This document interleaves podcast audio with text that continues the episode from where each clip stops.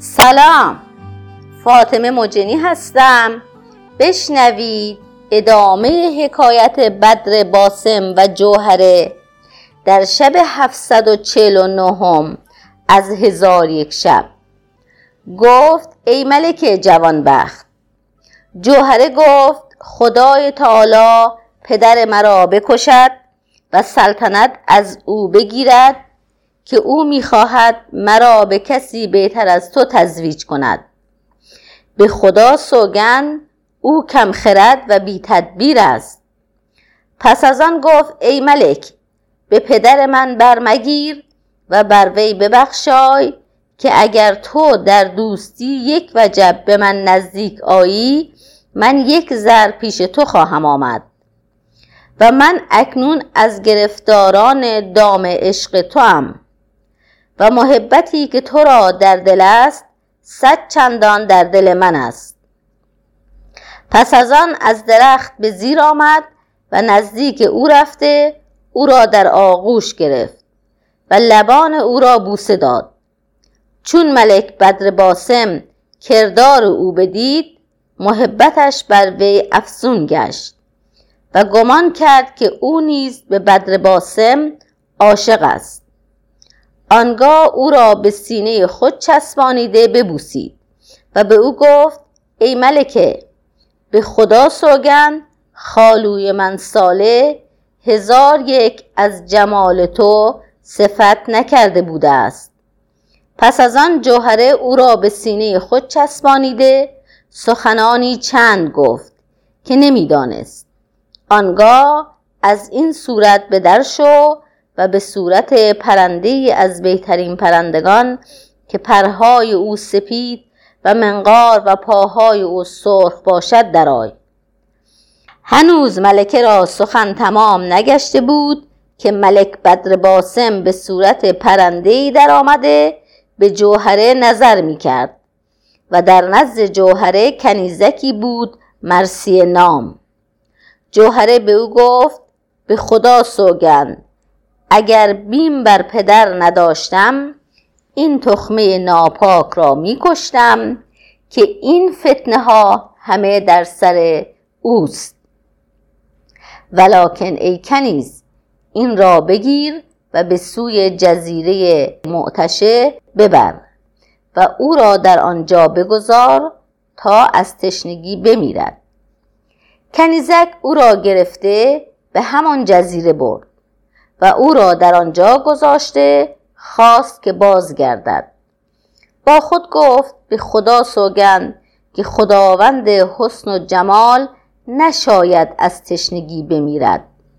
پس او را از جزیره معتشه بیرون آورده و در جزیره سبز و خرم که میوه ها و نرهای روان داشت بگذاشت و به سوی سیده بازگشته به او گفت چنان کردم که فرموده بودی.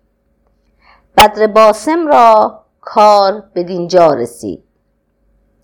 و اما خالوی او ساله چون ملک سمندر را گرفته انوان او را بکشت. ملک جوهره را جستجو کرده نیافت. به سوی قصر خود بازگشت و به مادر خود گفت خواهرزاده من ملک بدر باسم کجاست؟ مادرش جواب داد ای فرزند مرا از او خبری نیست. شاید که او حراس کرده گریخته است. چون ساله سخن مادر بشنید محزون گشت و گفت به خدا سوگند مادر من از هلاک او اندیشناکم که مبادا از لشکریان سمندل کسی به او رسیده و یا دختر ملک سمندل او را دیده باشد که ما را در نزد مادر او شرمساری پدید خواهد شد. از آنکه من او را بی اجازت مادر آورده ام پس از آن ساله جاسوسان به هر سو بفرستاد. خبری از او بر نیامد صالح را اندوه زیاده شد و ملول همی بود. و اما جلنار بهریه پس از آنکه ملک بدر باسم با ساله بحری برفت و خبری از او بر نیامد به جستجوی او برخواسته به دریا فرو رفته نزد مادر شد. مادر ملکه چون او را بدید بر پای خواسته در آغوشش گرفت. ملک جلنار از پسر خیش جویان شد. مادرش جواب داد ای دختر او با خالوی خود بدین مکان آمده. آنگاه ساله یاقوتها و زمردها به هدیت ملک سمندل برده. دختر او را خواستگاری کرد. ملک سمندل دعوت او را نپذیرفت و بر وی خشم آورد. من هزار سوار در پی برادر تو فرستاده بودم. چون در میان ایشان جدال روی داد خدای تعالی برادر تو را بر او چیره ساخت.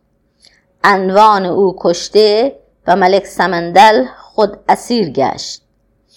چون پسر تو این خبر بشنید از بیم بگریخت و به سوی ما باز نگشت و خبری از او نیامد.